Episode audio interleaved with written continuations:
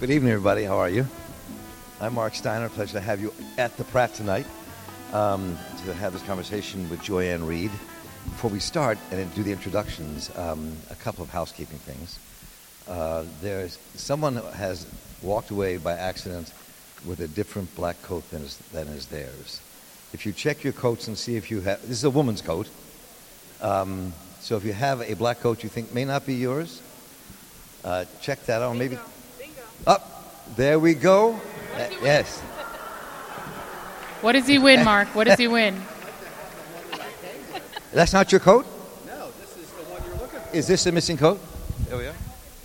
I hope. Thank you very much. Well, now we're still missing a coat, and we will not start the conversation until we get the coat.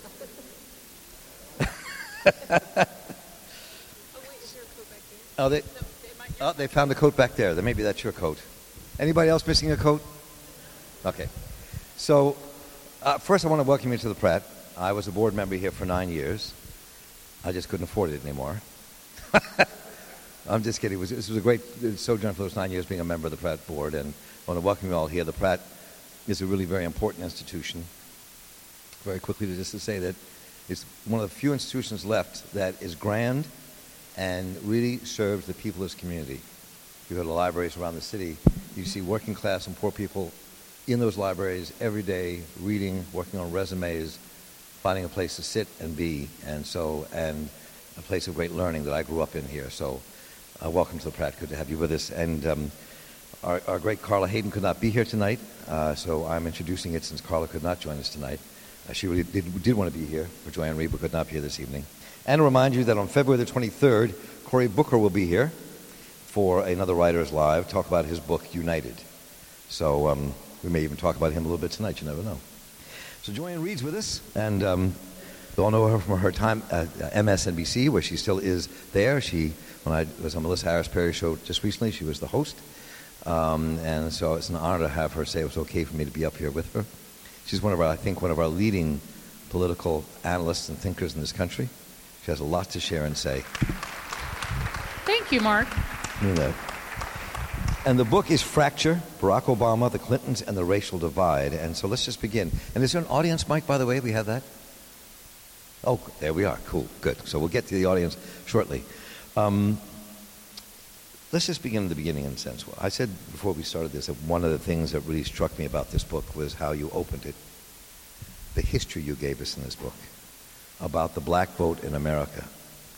Um, and it's fascinating taking it from the 30s to the 40s to the 50s and watching the black, it was partially watching the black community wrestling with where its vote was going to go and America trying to figure out what all that meant. Yeah, and uh, and first of all, I'd like to say thank you very much to the Enoch Pratt, Pratt Library, to the board, and to you, Mark, for the invitation. Uh, it's great to be here, and uh, I'm also equally excited that I will be back in New York before you get your blizzard. Not that I don't want to share I'm, in I'm your taking suffering. the same train with you. um, but yeah, no, it, it's great to be here. So when I started thinking about the book, um, I actually um, pitched it to HarperCollins in 2013 um, which was the 50th anniversary, this sort of jubilee year of the March on Washington. Uh, and I was aware that we were facing, you know, three consecutive years of these big 50s: the Civil Rights Act, the Voting Rights Act, Selma. All of that was wrapped up in that coming three years. Uh, and I wanted to write about what happened in 2008, the whole experience between Barack Obama and Hillary Clinton as they fought for the nomination. Um, but I felt like because the crux of the argument that really broke the Clintons' hold on African Americans was an argument about 1964. It was an argument about the balance between the civil rights movement and the politics of Lyndon Johnson and the Democratic Party, and which of those um, held more sway in terms of getting the gains that we've seen uh, in terms of the vote and in terms of civil rights. That's kind of what they were arguing about. They were arguing about the 60s. So I felt like it was important to start the book at the beginning.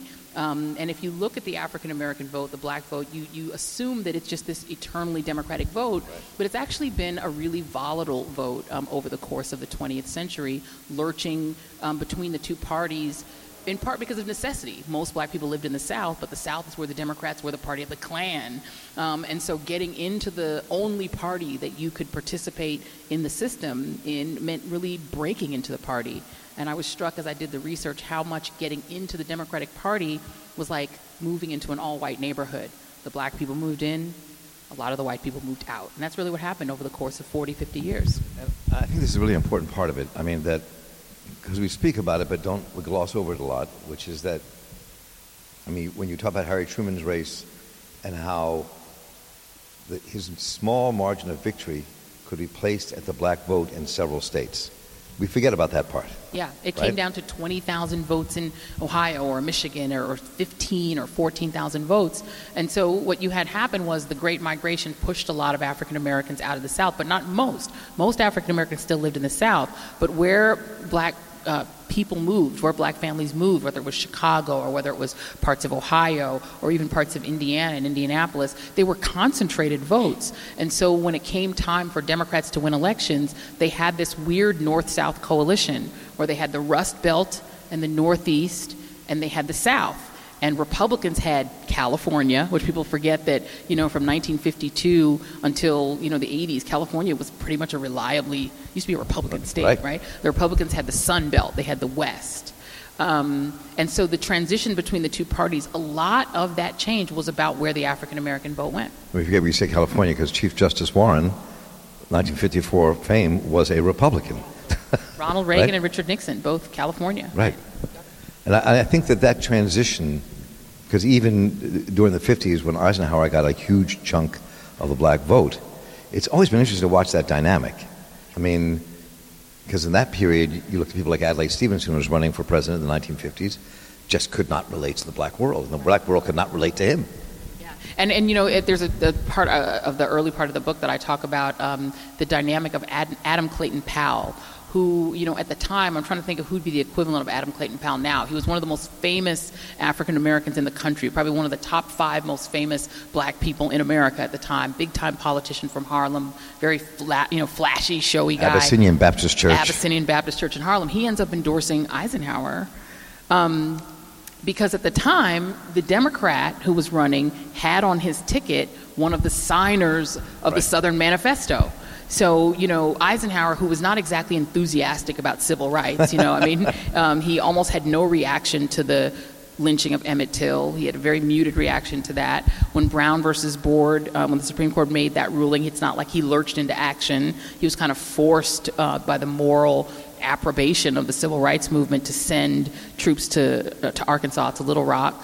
Um, but he did some things that African Americans thought, you know, we can work with him, particularly on the military and on forcing the final branch of the military which refused to abide by the Truman executive order, which is the Marines, to desegregate. And he did a lot in terms of that. And there were some things that he'd done in Washington that Powell thought he could work with him more than he could work with a Democrat who would put a segregationist on his ticket. And so we look at this election here in 2016, and we have to, before we can think about what that means, there's some events that took place. One was talking a bit about what happened in 1964 with those Southern de- Democrats and how the contradictions came to the fore. They're still playing themselves out. Those contradictions that happened with Lyndon Baines Johnson and 64. Talk a bit about that. So it's interesting. So if you look at what was the Civil Rights Act of '63 that uh, that John F. Kennedy introduces in June of '63 after the stand in the schoolhouse door um, really pushes him, and the, the murder of Medgar Evers. All of this is taking place in the summer of '63. Kennedy gives this landmark televised speech, the first time a president has asked all three television networks to give him time uh, to Three talk. networks. and there were only three. Right.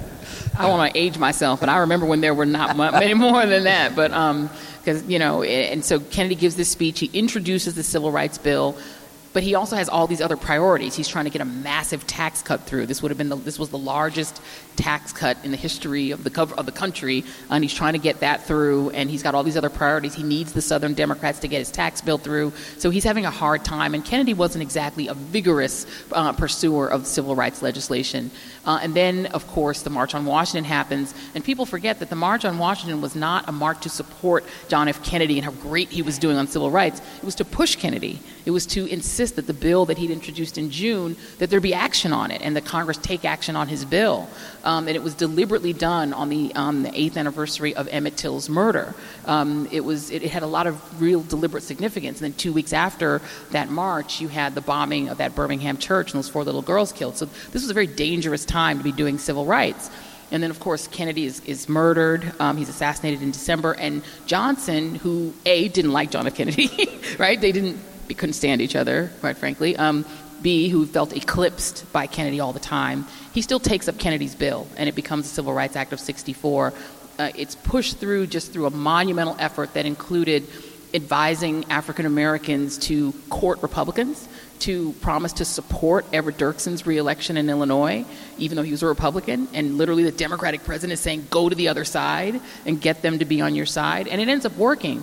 But literally, um, within a month of it passing, um, the months that bookend the passage of the Civil Rights Act include the disappearance of those three civil rights workers just before it passes, finding their bodies a couple weeks after it passes, and then about a few weeks after that, a Democratic convention in which Lyndon Johnson himself sidelines the Mississippi Freedom Democrats. So there are just so many contradictions in even the Johnsonian Democratic Party when it comes to black people. So I'm going to raise this a number of times in the course of the conversation because one of the things that struck me about your analysis of how politics grew in America with Democrats and Republicans and the African American world are the contradictions. I mean, the whole thing is a mass of contradictions um, about why people supported who they supported and, and the complexity of that. I mean, that, what you're describing, uh, is, a, is, a, very kind of really important point. The same thing happened when you talk later um, in the book about the era we're in now. Yeah. You know? It, it's interesting. I, I, I like to say the statistic, particularly to Republican friends, that where the Democratic Party is I mean, where the Republican Party is right now with Latinos, that percentage share of the Latino vote that tends to drift toward Republicans, maybe not now, it's gotten worse since the Romney election, but pre Romney election, is exactly where black people were in the 1960s. They were about 65 35 Democratic, and they were only so much, they were only preponderantly Democratic because south of the Mason Dixon line, there was no Republican Party. So if you wanted any power at all, if you wanted to participate at all, there was only one party. So African Americans were Democrats not by um, because they preferred the party in any way, but because it was the only game in town. They had to join the Democratic Party in order to exercise power. And so that presented a whole lot of sort of interesting opportunities for the party and a lot of challenges. So, what I was just thinking about was the, the 1964 Southern man, Lyndon Baines Johnson, makes these pushes to, to, change civil rights in this country that you write about. Um, Fannie Lou Hamer leads the Mississippi Freedom Democratic Party to Atlantic City Democratic Convention, shoved aside, but makes a powerful statement the entire country sees. One month after the Civil Rights Act had been signed. Yep. Exactly.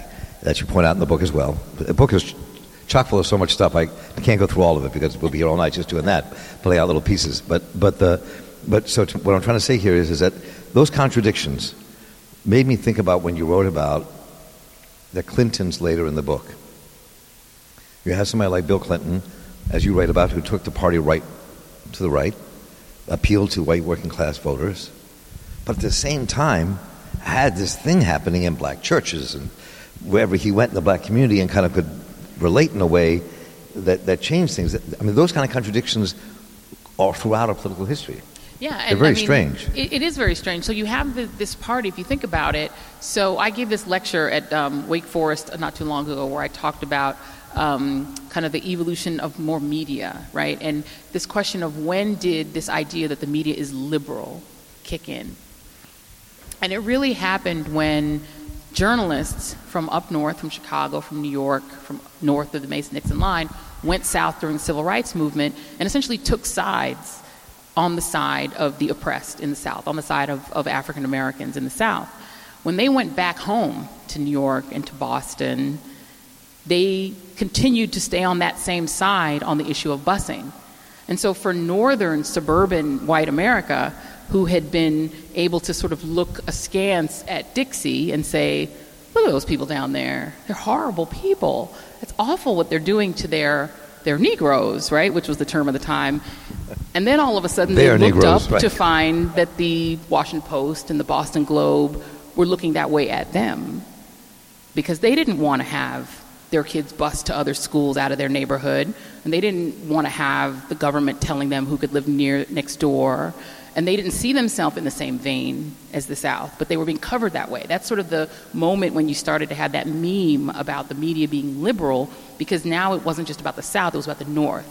And I write a lot about the 80s in New York when Reverend Al Sharpton became like the number one villain in America. And what he was doing was pointing to northern racial conflict, which made it very uncomfortable for the media, which is based in New York, you know? So you, you have all these strange things happening. And I think for the Democratic Party, post Lyndon Johnson, they spent the next 40 years trying to figure out a way to get out from under Lyndon Johnson's legacy, to move the party out of being seen as so beholden to African Americans that it was opposed to the interests of the white working class. The Schlitz malt liquor vote was slipping away because North or South, Democrats were associated with liberalism, which was against them. And so you have all these politicians trying to figure out how to do it. Carter tried. Carter ran as a conservative. We think of him as a liberal now, but he actually ran saying the party's too liberal. I'm an evangelical, Bible believing Southern Christian. I'm the remedy for the party. There was something called the ABC movement, Anybody But Carter, which was led by Teddy Kennedy. The liberals despised Jimmy Carter. And then Clinton comes along and he figures it out. He's Southern, so he knows how to talk to African Americans. He has he actually has black friends. Vernon Jordan is his actual friend. Um, so he knows how to be um, a friend to African Americans and to be seen to be a friend, but he also knows how to rebuke. And he rebukes African Americans in the showiest way possible by rebuking Jesse Jackson. Right, that- another contradiction. A lot. because he and Jesse Jackson are tight. They're friends. They you tell that story in there about how Jesse Jackson was in the governor's mansion in Arkansas until three in the morning, and Hillary had to kick him out because he was there all night long. I mean, so that that's again, that's what I'm saying. This is fraught with contradictions. Yeah, and Jesse Jackson is, is a figure that now is sort of marginalized in the in the, the, the, the consciousness of most people. But you have to remember that, that you know just as Adam Clayton Powell was much more famous than you remember, so was Jesse Jackson. You know, from the time that King was assassinated, the media, of course, and the country was looking for a replacement for King. And here's this young guy, 6'4", 6'5", great looking. He's got the big afro. He's like cool, you know, former football player. And he fits the, the media bill and he becomes this huge superstar. And when he ran for, for president in 84, he was like Bernie Sanders. He basically was Bernie Sanders in a way, right? Right. The nation even endorsed him, in, in, I think, in 88. But he runs this insurgent campaign that is unabashedly liberal, unabashedly black, um, but also saying we're going to take all the marginalized people in the country and band them together. He's the first person to really overtly run on gay rights and say that was part of the platform, part of the rainbow. And he runs this insurgent campaign that does way better than anyone thinks it's going to do. The black establishment wanted nothing to do with it. But he, run, he runs, does very well. They give him nothing. Then he runs again in 88. He wins 13 states. He wins Michigan. Like he comes really close to beating Michael Dukakis. And now the party is like, we have to give him something. We don't want to be vice president. We got to give him something. They end up giving him this delegate math that ends up helping Barack Obama. So this is a very important man. But by 92, the party was sufficiently worried that Jesse Jackson was going to keep demanding more for his loyalty that he had to be put down. And when Bill Clinton takes control of the party and takes control of the Democratic Leadership Council, he finds the perfect way to both put down this threat to the establishment and to signal to white working class voters that he's not bought and paid for by black America. So he essentially rebukes Jesse Jackson in front of his own organization, humiliates him really over Sister Souljah, and executes Ricky Ray Rector, a black, enfeebled man in Arkansas. And he sends these really subtle but really important signals to white voters. He cracks the code. A couple of things here, just just to explore. One uh, about Clinton, and which is about Jackson and Lani Guinier, which I want to come to. Um, but the the other again is this the idea that most people don't think about. That's which where we started. You and my dear friend, the poet Ethelbert Miller, said the same thing as you said in your book, which is that if there hadn't been for Jesse Jackson, there would be no Barack Obama. Right. I mean, for a lot of reasons. So, first of all, we all know Super Tuesday is March 1st, uh, and Super Tuesday is primarily in the South. The reason Super Tuesday is so significant is because of Jesse Jackson.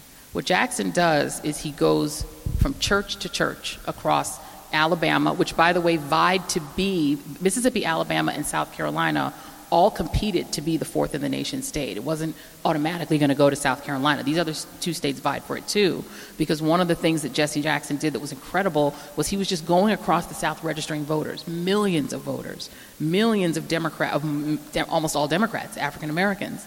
And so he has this incredible voter registration campaign in, in 84. Um, and he romps across the South. And then in 88, he wins a bunch of Southern primaries. And then when he wins that concession on the way you do the delegate math, because they got to give him something, so they say, okay, we'll do proportional delegates so that you don't have to get 100% of the California delegates. If you only won 52% of the vote, you get 52%. Fine, we'll give you that. And that'll be the rules. Well, by those rules, by the time Barack Obama runs for president, not only does he have a party that, because of Jesse Jackson's campaign, has two, had two to four million more black voters in it, who then had kids, right, who were then also Democrats it also had a math equation for how you get delegates that made it possible for Barack Obama to lose California, New York, Ohio, Pennsylvania, big states, and still beat her because he got a proportion of the delegates. He got a share in Texas. And he bled her with these little primaries, and that is 100% because of Jesse Jackson. So, the, the, when I mentioned Lani Guinier, and we can talk a bit about who she was and what happened to her under Clinton what strikes me sometimes, I thought about this reading your book. I was going through my notes on your book at my study in the office and I was thinking about how, here we have Governor Clinton, as you wrote about, put the party to the right. But he reminded me the way, what in my head was this very cool white guy who is enamored of black people and black culture, likes the style, likes what he thinks is hip, and is lot, part of the white world is thinking that, right? So he has all that, but then, when he, but his actions are like cut welfare to the bone, um, put down Jesse Jackson, fire Lani Guinier, but the love affair is still there until he disses Obama in that primary. I mean, so that's what I'm saying about this kind of complexity is fascinating. Yeah, and one of the reasons for that is the Clintons, the way Bill Clinton operates is you can call it transactional. A lot of people use that word to talk to about Hillary Clinton. It's probably more true about Bill Clinton. But the transaction is this he sends his HUD secretary out to go and talk to these civil rights leaders. Because, first of all, he has relationships. He's friends with these people. He doesn't have to get to know black leaders, he already knows them. Um, and he came into office in 92 with this diaspora of the largest class of African American members of Congress in U.S. history. So he has this whole class of 92 a lot of whom are either not, if they're not from Arkansas, they have roots in Arkansas, so they have ties to him, or they have ties to Vernon Jordan, or they have ties to the old Martin Luther right. King coalition, and these are his people, these are his friends. So he goes out and he says to them, I have to do welfare reform. I have to do it. Newt Gingrich is going to propose to essentially eliminate welfare. I have to meet him halfway. This is the bargain I'm going to set. I am going to do it, but here's what I'm going to do for you. I got this couple million dollars for your city. I got these enterprise zones. I got this money for this program you want to do. You need a community center in your neighborhood? I got that for you. He earmarked so much money that in the cities, even as they were doing welfare reform, the cities, the urban centers where black people live, were actually doing really well. There was actually money flowing into the inner city, and it was directly targeted money. This was money targeted to black people. Enterprise zones were about black people. And he made it really clear and overt that that is what he was doing in exchange that kind of transactional relationship is something Barack Obama not only didn't do but refused to do. that was what he was repudiating as the kind of politics he just disagrees with. So, in some ways, Clinton was as close as we get in the modern era to LBJ.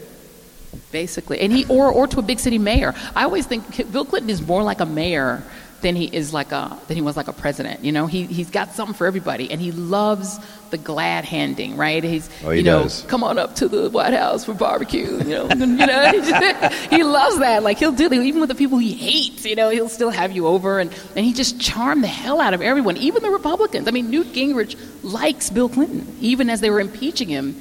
They liked him, you know, and he did that thing with black people as well. I quoted somebody in the book who said that Bill Clinton is the guy who will, you know, go to the church and everybody starts singing, would lift every voice and sing, and you get to the third stanza, He's and even the still black people are going, "Have to talk fast, small, small," and he knows all the words.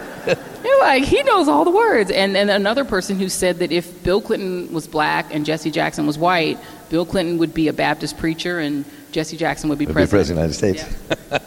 but uh, let's move ourselves to um, Katrina, Bush, Kanye, and Obama.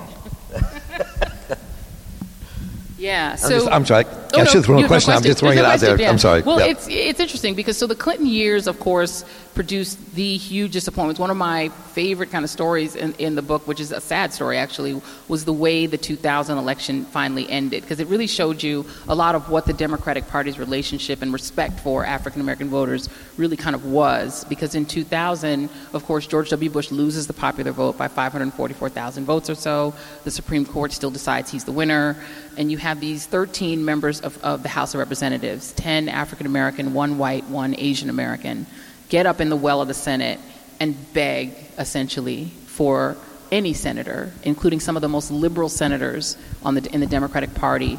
They just needed one signature to join with them to challenge the Florida slate, and no one would do it That was amazing. That was an amazing time. if you ever want to just watch some C-SPAN at its finest political theater that's chilling, watch that. It's on YouTube, and you just see them get up one after the other and, and just essentially plead for help. And the Democratic Party refuses to help, and they let Bush get in. And then George W. Bush essentially reverses everything uh, in the same way that Reagan essentially canceled the Great Society. He gutted it in his 82 and 83 budgets. Um, so does George W. Bush. Um, and the, the sort of quintessential moment um, of African Americans' complete alienation from Washington is Katrina. When you have this storm sweep through, it's not a man made disaster, it's not Bush's fault there was a Katrina, but the response was so absent that you have Kanye West, you know, this bombastic rapper guy, stand up and speak for a lot of African Americans when he essentially said the government didn't care. George Bush doesn't care, which Bush says is the worst moment of his presidency, which includes 9 11, the Iraq War. He said that was the worst moment of his Bush presidency. does not like white people, uh, black people. that was people. it. That was the said. bottom. Like that was a low moment. And so you, you know, the, the Bush era, I think, produced so much disappointment that whoever got the nomination in 2008 was going to be president no matter what. And so the fight for that nomination was that ferocious because both of those two campaigns knew that the winner would be president. So, I, I, as I finished the book, I was thinking about um, where you think this takes us. And if you look at the history that you laid out for us in the book about the black vote in America, the black political struggle in America, inside the Democratic Party, what happened from especially the 60s onward to where we are now, and Barack Obama being elected, Katrina, Barack Obama, those two things in some ways began to publicly, it's already been divided, but really publicly divide this country and, and make it, and show the real clear division of two Americas, at least two Americas. So the, the Democratic Party is majority minority, really, in this country, and more women than men. And you can see that when you go to the conventions. Um, and the Republican Party is majority men and majority white. So I'm curious, you, given all the analysis you have in this book, where does that take us, do you think? Yeah. It's interesting. So, so the, the, the Democratic Party isn't quite majority minority yet. It relies um, on it, it's one third minority. It's one third non-white, um, a little more than a thirty-three percent non-white right now. So meaning it's completely dependent. The South Carolina primary, for instance, is fifty percent black. Fifty percent of those votes come from African Americans. So it's very dependent, especially given the schedule. You have two all-white primaries, which is New Hampshire and Iowa, followed by a heavily Hispanic primary in Nevada, followed by a heavily black pri- primary in um, South, South Carolina. which is why Bernie Sanders is having so much trouble because he, he can win those first two, maybe, probably not even Iowa, but he could, even if he won those first two, he's going to have a really hard time when he gets to the states that are more diverse because the Democratic Party is just diverse. There's an interesting statistic that um, I love statistics, so I could tell. You can tell. There's a lot of can tell. statistics in the book. um, in 1940, 82% of adults over the age of 25 were white Americans with no more than a high school diploma. 82% of everyone over 25 in America was a white man or woman with no more than a high school diploma. By 2007, or by the time Barack Obama ran for president, only 29% of the country was that. Only 29%. The, the white blue collar vote has shrunk so small that it is no longer determinative of who is president of the United States. Barack Obama in 2012, when he had now been, he's now Barack Obama, not the Hope Barack Obama on the poster. He's not the eight, you know, 04 convention Obama that got a you know pretty sizable share of the white vote. He got 43% of the white vote when he ran in 08. By 12, he was completely vilified. He was the Obama he is now, like the totally hated guy. He lost every demographic of white voters, including young white voters. He lost white voters 18 to 30. He lost white women. He lost every cohort of white voters except single white women. Every other one, every age group, every regional group and he won by 7 million votes. Right? So the demographics of the country are sliding so fast toward what the Democratic Party is, and the Republican Party is 90 plus percent white, that leaders of the Republican Party will tell you this can't be sustained, that their party can win congressional races this way, they can win governor's races because of gerrymandering, they can win state senate and state rep um, and because of gerrymandering, they can keep the House until at least 2020. But they can't win the White House this way. So you have this real conversation happening inside the Republican Party of how can they expand beyond the white voter base, which also has a lower birth rate. It's just for a lot of reasons. It's one of the reasons immigration is the most important issue in the Republican Party right now. It's the deal killer among white working class voters, period. Um, so I think for the Democrats, it's good news and bad news, right? It's, it's good news in the sense that they have the diversity they need. But the terrible news for Democrats is number one, they don't pay too much. They don't pay enough attention to their elect their voters. Um, they have the same elites versus regular folks problem that Republicans have, where the regular folks don't always feel the elites pay attention to them, and they are terrible at getting their vote out in midterms. Terrible, and they're not working on it. And the Democratic National Committee doesn't seem to have any answer to it. And so, just real quick, and then I'll throw it back to you. But one statistic, we were talking a lot about Flint. So, Michigan um, in 2010 has, I mean, 28, 2008, their presidential election, 66% turnout, which is bad in the rest of the Western world, but really good in America, 66%. The 2010 midterm, the turnout is 41%. The 2012 election comes along, the turnout is 61%. Obama carries Michigan, both of those two presidential elections. Rick Snyder, the current governor who put in the managers and all that, wins the governorship. His reelect in, oh, in 2014, the turnout was 42%. So this seesaw is killing the Democratic Party because whatever gains they make in the presidential years, they give it all back in midterms. So, even though this is not the heart of your book, I'm, I'm curious why you think that is. I mean, when Howard Dean was named head of the DNC, he actually worked to turn that around. Decided to try to make it a 50 state party and put money into that stuff. So, what has happened? Why are the Democrats so complacent? Where you watch Republicans and conservatives in America from the 70s in reaction to the 60s, reaction to the, the change in, in the country, do this massive organizing efforts over decades. What's wrong with the Democrats? I, I call it the, the, the, the curse of the magical presidency, right? So, particularly African Americans, but also increasingly Latinos, see the executive, the president, as the last line of defense in defense of them, of, their, of them and their rights. So when those civil rights workers disappeared, the Mississippi authorities said, okay. It took the feds, the FBI, to go down there and find those, those people. Right. Um, when black people were lynched other than Woodrow Wilson, who refused to do anything, probably the worst Democrat in the history of the 20th century, who refused to do anything. But that's who, you know, the, that's who the NAACP was appealing to, because they knew the states weren't going to do anything. The governor of Alabama, Mississippi, South Carolina, they weren't going to lift a finger to stop lynching. They didn't care. Um, the sheriff didn't care, and probably was part of the mob a lot of the time. Right.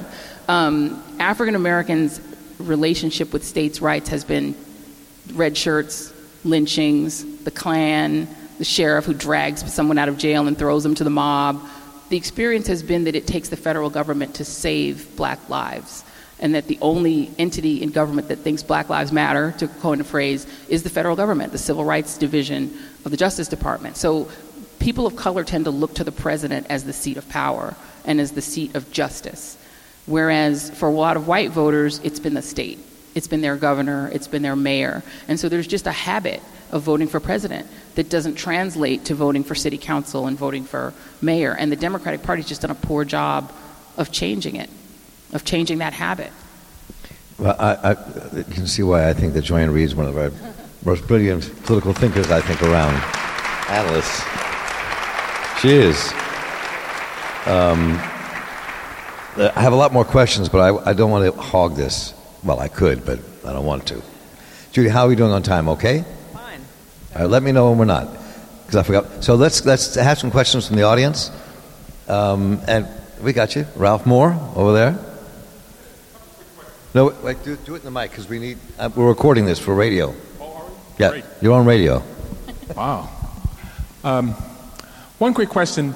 Um, would you have some idea if Martin Luther King had a party affiliation? Was he a Democrat or was he a Republican? Right. And then my second question is Bernie Sanders and his remarks about reparations. Can you talk about that a little bit? Sure, yeah. Um, so Martin Luther King Jr. was neither a Democrat nor a Republican. I actually quote, quote him in the book. It was a really long quote, but my editor cut it down. the book was really long, by the way. When I turned it in, he cut it way down. I want to read. so- the, I want to read what was cut out. I know. I well, I had. I, I'm obsessed with the '60s, so I have another whole book. I may. I may just have to just publish it, just my '60s part. Um, so King specifically. Um, in 1960, early 1964, SNCC, the Student Nonviolent Coordinating Committee, um, wrote platform letters to both the Republicans and the Democrats saying, What is your platform on civil rights? What is your platform on civic justice? They wrote to both.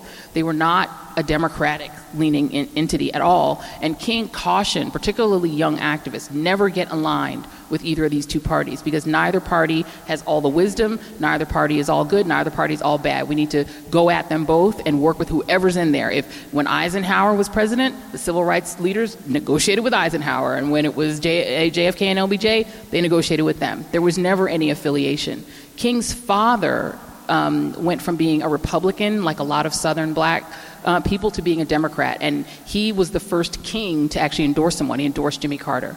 Um, and they, that MLK coalition of Coretta and, and MLK Sr., that was the first sort of endorsing kings. There's some nieces of King who claim he was Republican, but the niece in particular, who I'm thinking of, was a baby. I don't even know if she was alive. Like, she never knew Martin Luther King Jr., so she doesn't know. They're just saying that because the Republicans were the liberal party at one point, but he was not. As far as um, if anybody doesn't know about the reparations piece, Ta-Nehisi Coates asked Bernie Sanders campaign. I mean, remarked on the fact that Bernie Sanders said he's not for reparations. I think Bernie Sanders was giving a, uh, an, an interview.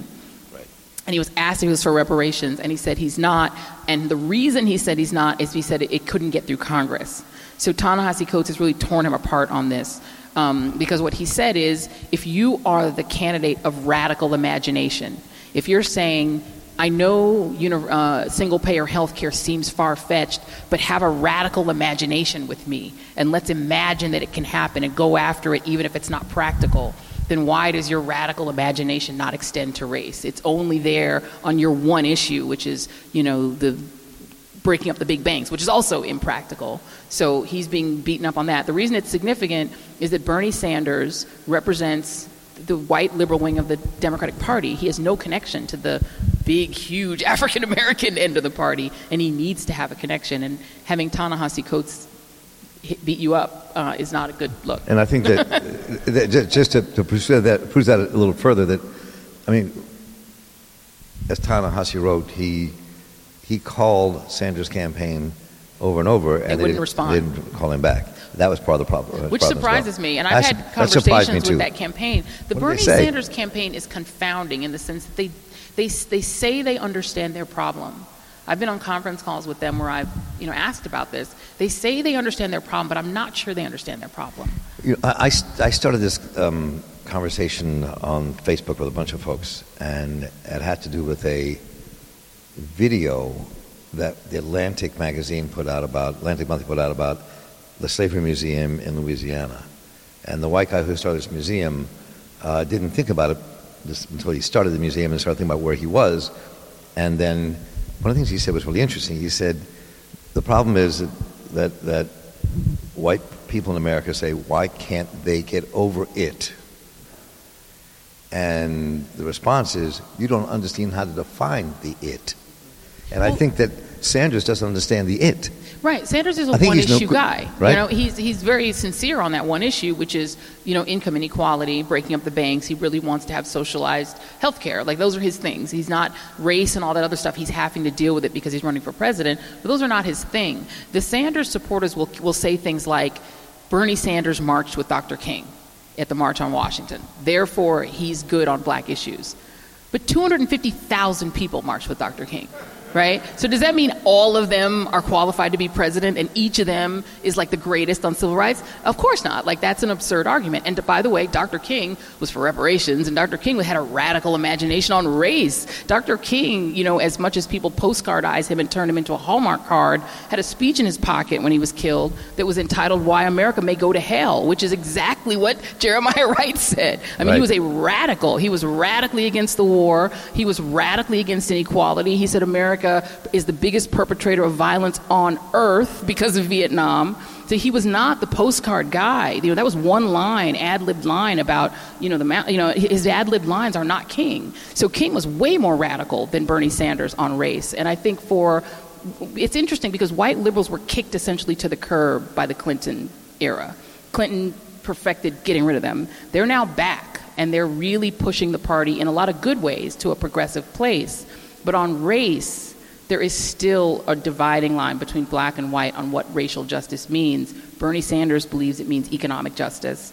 Black Lives Matter, people who are talking about reparations, Ta-Nehisi Coates say no, there's a race component. I bet you when it comes out, let's go back to the audience here. I bet you when it comes out in the, in, the- in the election, the primaries are done, that Bernie will have done better with young black voters Yeah. and Hillary will do have done better with older black voters. That's right. And so we there's this, I was trying to sort of put it uh, on. I was having a back and forth on Twitter, and Michael Arceneaux, really great young writer, he put it um, that you know Bernie Sanders already has the people who listen to Con- you know who listen to Kendrick Lamar. He needs the people who listen to the O'Jays. Exactly. That's it, right. That's it. That's a good way. I like that. That's right. That's right. Back to the audience. Hi, how are you? Councilwoman, how are you? Good. Um, uh, first of all, I want to thank you. You do a wonderful, fantastic job on. MSNBC, and um, I we just we well we all follow you. Thank you. But um, you know, I'm uh, on the council, and I'm a strong voice for unionism, and um, that that has always been the voice of hard working class people, and just kind of wanting your opinion on how you see that moving forward today. It's not in Good a good place. Thank you for the question. It's not in a good place. The Supreme Court is about to Mm. rule on a case that could strip unions of billions of dollars. And I, I, you know, have a personal sort of feeling about John Roberts and kind of this project to inject more money into politics from corporations, but really kind of cripple union speech. Right. You know, but um, it's not in a good place. Um, the union movement is is on its kind of rear hind legs. I don't know the best way to put it, but it's not in a good place. And private sector unions have been really hobbled.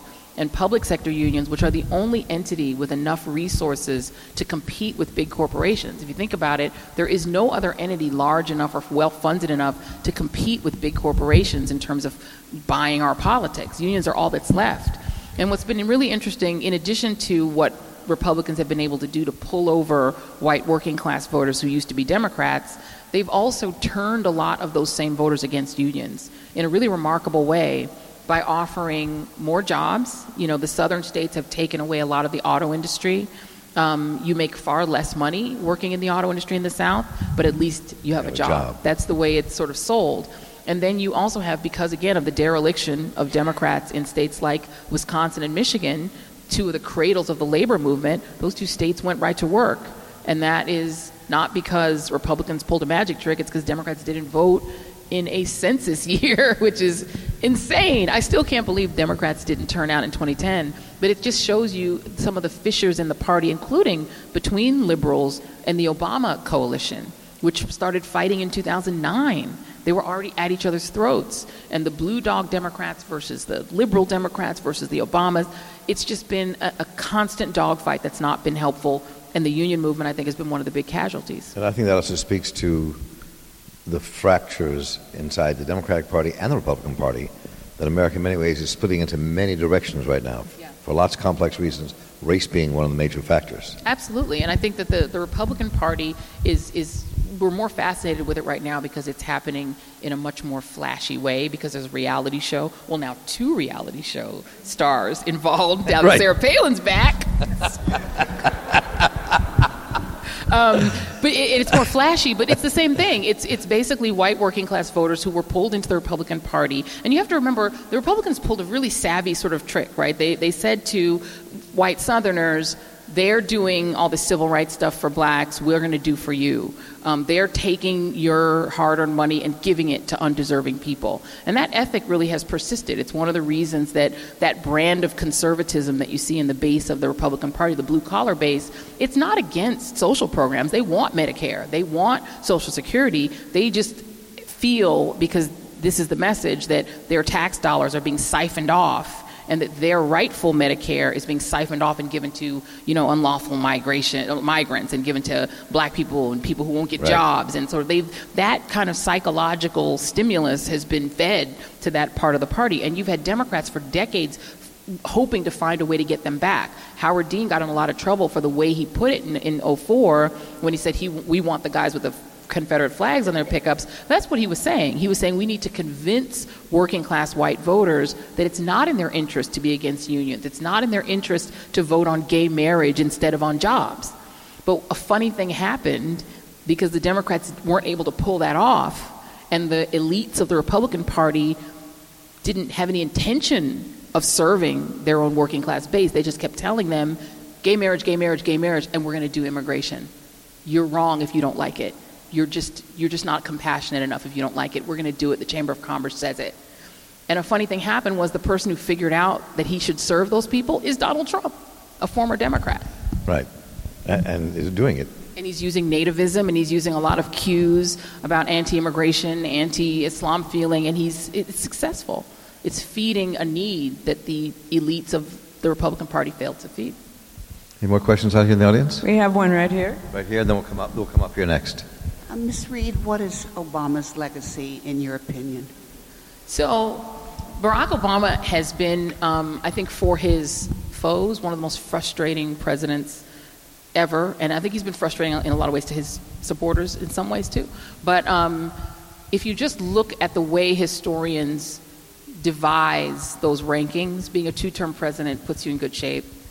Um, passing health care reform and signing health care reform, which was a 100 year project of the Democratic Party. FDR wanted universal health care to be in the Social Security Act, couldn't get it in. Um, that's huge. The openings to Iran and Cuba are huge. Saving the auto industry is huge. I think the president has more raw accomplishments than any modern president that I can really think of um, in terms of just the number of accomplishments. He's an overachiever president. He's also an incredibly polarizing president. That will go in his legacy too. The polarization based on race has been like nothing we've seen in decades. Um, you can say that's because he didn't do something magical that he should have done, or because the opposition was dead set against him. Whatever you say, that is the fact. Um, but I think he will score quite high in the rankings of presidents, and that's on top of him being the first black president, which is in and of itself going to rank him in at least an important. I think I go with Paul Krugman, who- says he's probably the most consequential modern president. Um, he and? Reagan. Paul? Krugman said that he and Reagan, of the two modern presidents, are, are the most consequential. I think that's probably true. And I, I was wondering if you agree that you think that the books written about President Obama and this era will have as much to do with the reaction to him as a black man as president and all the contradictions that have been raised in America from Katrina to Obama to the videotaping now of people being killed by police, that this is, I mean, this has heightened the contradictions all over the place, which has as much to do with what circled around Obama as it had to do with Obama himself. Yeah, and, and you know, to be, to be clear, it's not as if Barack Obama is the first president to be treated uncivilly, Right. right, by his foes. I mean, Lincoln, they circulated pamphlets of him dragging his knuckles on the ground and called him an ape. Right. Um, they essentially accused him of being a Negro. Um, they, Right. you know, there were vicious cartoons circulated about um, about um, Jefferson, alluding to his Hemmings. sexual uh, relationships with his enslaved staff, right? You had uh, John F. Kennedy in the months before he was killed, his detractors circulated wanted posters with John F. Kennedy's face on them, which is eerie. Um, so it's not as if presidents have not been vilified before. I mean, Bill Clinton was called a murderer. You know, people who were supposedly serious people were on television Right. saying he might have killed Vince Foster. That was so crazy. Right, he was impeached. You know, so I mean, the, it's not as if Barack Obama was unique in the sense of being a president and vilified, but there hasn't been a president who's been specifically been called a child, a boy, depicted as you know, it's some of the most vile racial terms. The monkey cartoons when he first came out, the food stamp cartoon that a elected official circulated with his face on them. I mean, just the the um, the disrespect to his face. I mean, no one called Lincoln a monkey to his face. Right. Right. So I think this president has been uniquely uh, disparaged and belittled. No president has ever had to show his birth certificate. Um, you know, we've had many that weren't born in the country that ran. I don't think anyone asked George Romney to show his birth certificate, which would have showed he was born in Mexico. Um, John McCain was born in the Panama, Panama Canal Zone, never had to show his papers. So this president has been. Oh, yeah, I mean. it's going to be in there. come it's going to be in there. But the microphone's over here. My, my, my wife came back with a story from Indiana when she visited relatives where somebody actually said to her, um, Did you know, and they were dead serious, did you know that Michelle Obama is really a man? She has an Adam's apple. Which is what people actually. Circulating, yeah, I mean, yeah. that was. Yeah, and typically the first ladies are off limits, but even the children have not been off Oh, I limits. know. mean, the girls were treated. I mean, well, Chelsea Clinton actually was treated pretty poorly. Rush Limbaugh has still not apologized for calling her the White House dog when she was 13. Right, I remember that. Um, So it's not as if you know he's the only one, but it's been pretty bad. Sir, sorry. Um, you, you told a vignette about Johnson and Everett Dirksen, and which happened 50 some years ago. I, I actually remember that. Um, but it couldn't have happened unless Johnson and Dirksen shared a vision about what was in the national interest. It just couldn't have happened. It's inconceivable today, frankly, that something similar would have occurred between Obama and Mitch McConnell. It just not it's not within the realm of possibility. What's the likelihood that we could ever get back to that where politicians on the national scene actually acted in a in the national interest? Yeah, it's it's so Chris Matthews, my friend, who I know has been here a lot, uh, wrote a great book which I highly recommend called Tip and the Gipper, um, and he tells the story of how Democrats, after um, the attempt on Reagan's life in '81, decided to stand down on the '82 budget and let it pass. And their thinking was number one, the country really wasn't in the mood for a protracted fight. They had been, you know, fearful that the president would die, and now that he's survived, they owed it to him to let him have his due. And plus, he was elected. You know, he had a mandate. Let him have it, even though it eviscerated everything they believed in. It eviscerated the.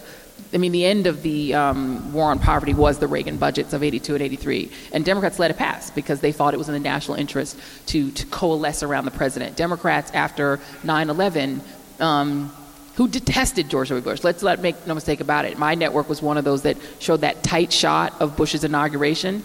Well, if you watch it on C-SPAN, you saw the wide shot. The wide shot was more protesters than I've ever, ever, ever seen. The protests at the Bush inauguration were mammoth, massive, huge protests against him being president. The Supreme Court has never recovered the respect that it had before it did that, before it made him president. But when 9 11 happened, Democrats said, okay, we're going to go along with it. We're going to go along with what he wants to do. And they worked with him on things like No Child Left Behind. John, uh, Teddy Kennedy worked on that bill. Something has changed in the incentive structure of the Republican Party in the Obama era to the point where members of Congress on the Republican side don't feel that they can afford to do anything with this president, anything that he would be willing to sign, because they, they fear the far right remember the Tea Party, which we think of as gone, took out the majority leader of the House, would have taken out the Speaker if he hadn't resigned. I mean, the Pope saved John Boehner from humiliation by giving him somebody to walk behind as he was walking out the door, right? I mean, they were going to get rid of John Boehner. He was paralyzed as Speaker. They paralyzed the House with 42 people. So the incentive structure is now so profoundly shifted in the direction of non-compliance and non-cooperation that I can't foresee what could change it. Because the Republican Party on immigration, for instance, 90% of them live in districts where there is fewer than 10% Hispanics. So it costs them nothing to say no. But if they were to say yes, because immigration is the driving issue for their base, they would lose. So and, and already the base of the Republican Party, you have to remember the orientation of the Republican base is that they feel they're already losing. They think Barack Obama always wins. They think their side always gives in, always capitulates. They think Barack Obama has won a clean sweep for seven years, and they can't take it anymore. So there's no incentive. There's no incentive. Democrats are different in terms of the way they operate in politics, which annoys their base because Democratic, the Democratic base sees their party as kind of weak and willing to give in. But if you look at the polling on Democrats versus Republicans, Democratic voters prefer cooperation over confrontation. They actually reward cooperation more. I was thinking about that part, but the issue you raised, and, and the, when I was thinking a lot about the part in the book where you talked about Everett Dirksen and relationship with Johnson and the Civil Rights Bill. And I often thought, and maybe you'll disagree with this, but I just want to throw it out here, that, that the difference between the eras is in part, again, about p- political divisions of America, liberal and conservative, but it's also about race. In that, in that era, it was a good old boys club. Almost all men, all white men from the same class. They made a different, disagreed on economic things and some political issues. They played golf together. They hung out together. It's a different world, and we're not in that world. That's why we may not get back to it, or it can be very hard for us to find a way back to a new era of any kind of collegiality. Yeah, and even the gerrymandering that has been done in the House of Representatives alone means that people are, are from such unlike districts. Their districts are so undiluted that they don't confront or encounter anyone who is in any way dissimilar to them. And so, whereas the whole body was this clubby network where they were all similar, now their little narrow district is. And so there's no relationship between Maxine Waters right. and, you know, Paul Ryan. Like they don't have any reason to have a relationship at all.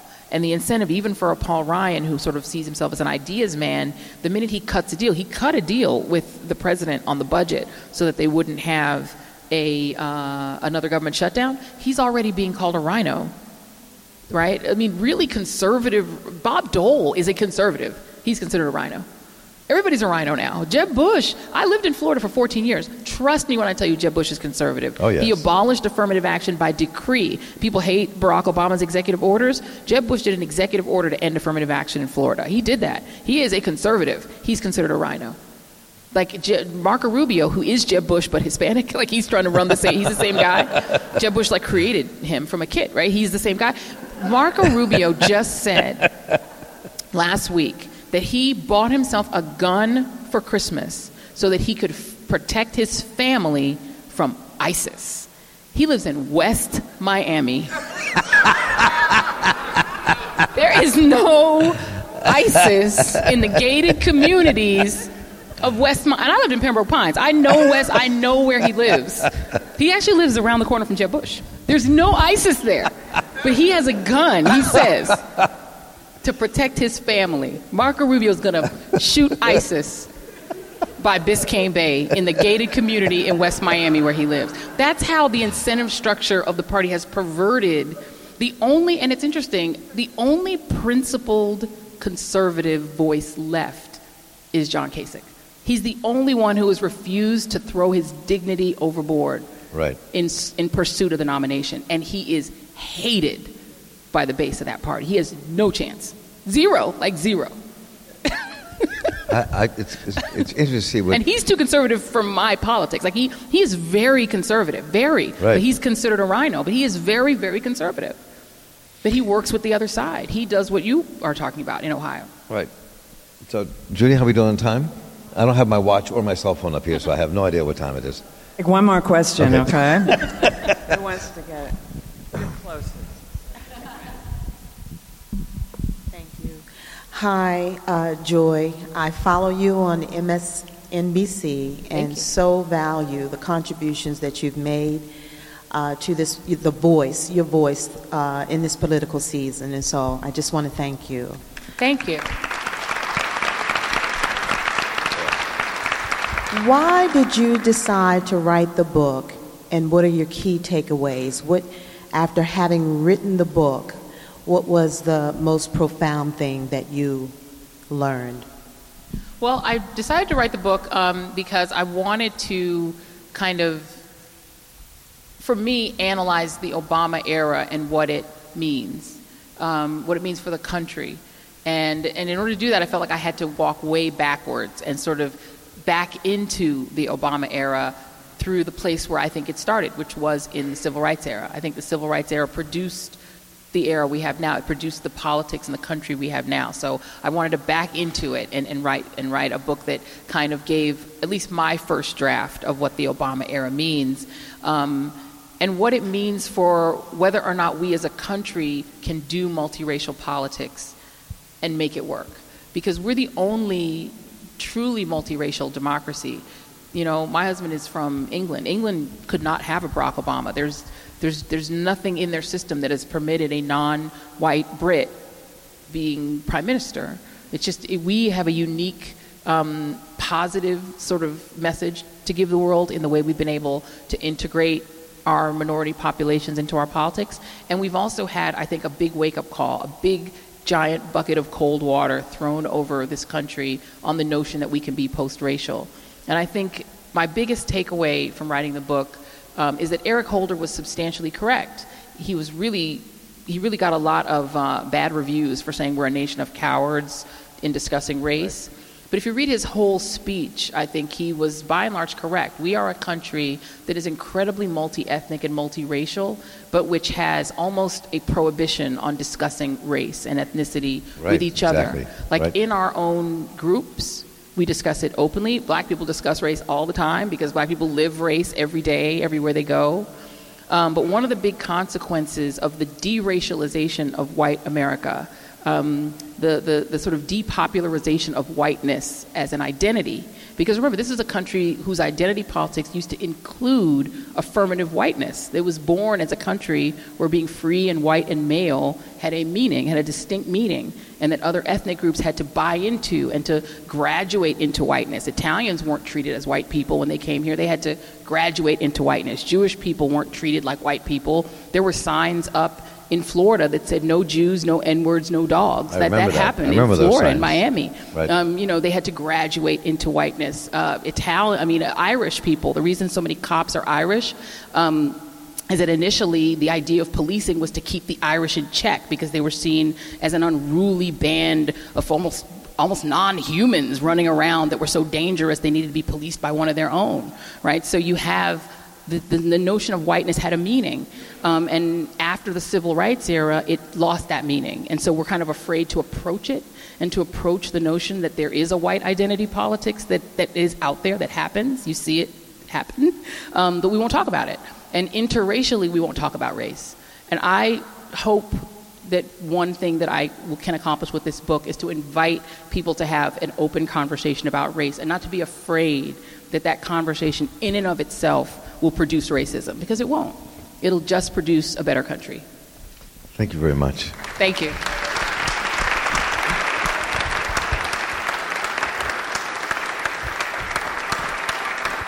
It's a good Baltimore welcome. I, I meant what I said in the beginning, Joy. It is, I think, one of the most astute political analysts in the country, and it's just a joy to have you in Baltimore. Thank you. Thank you. so much here.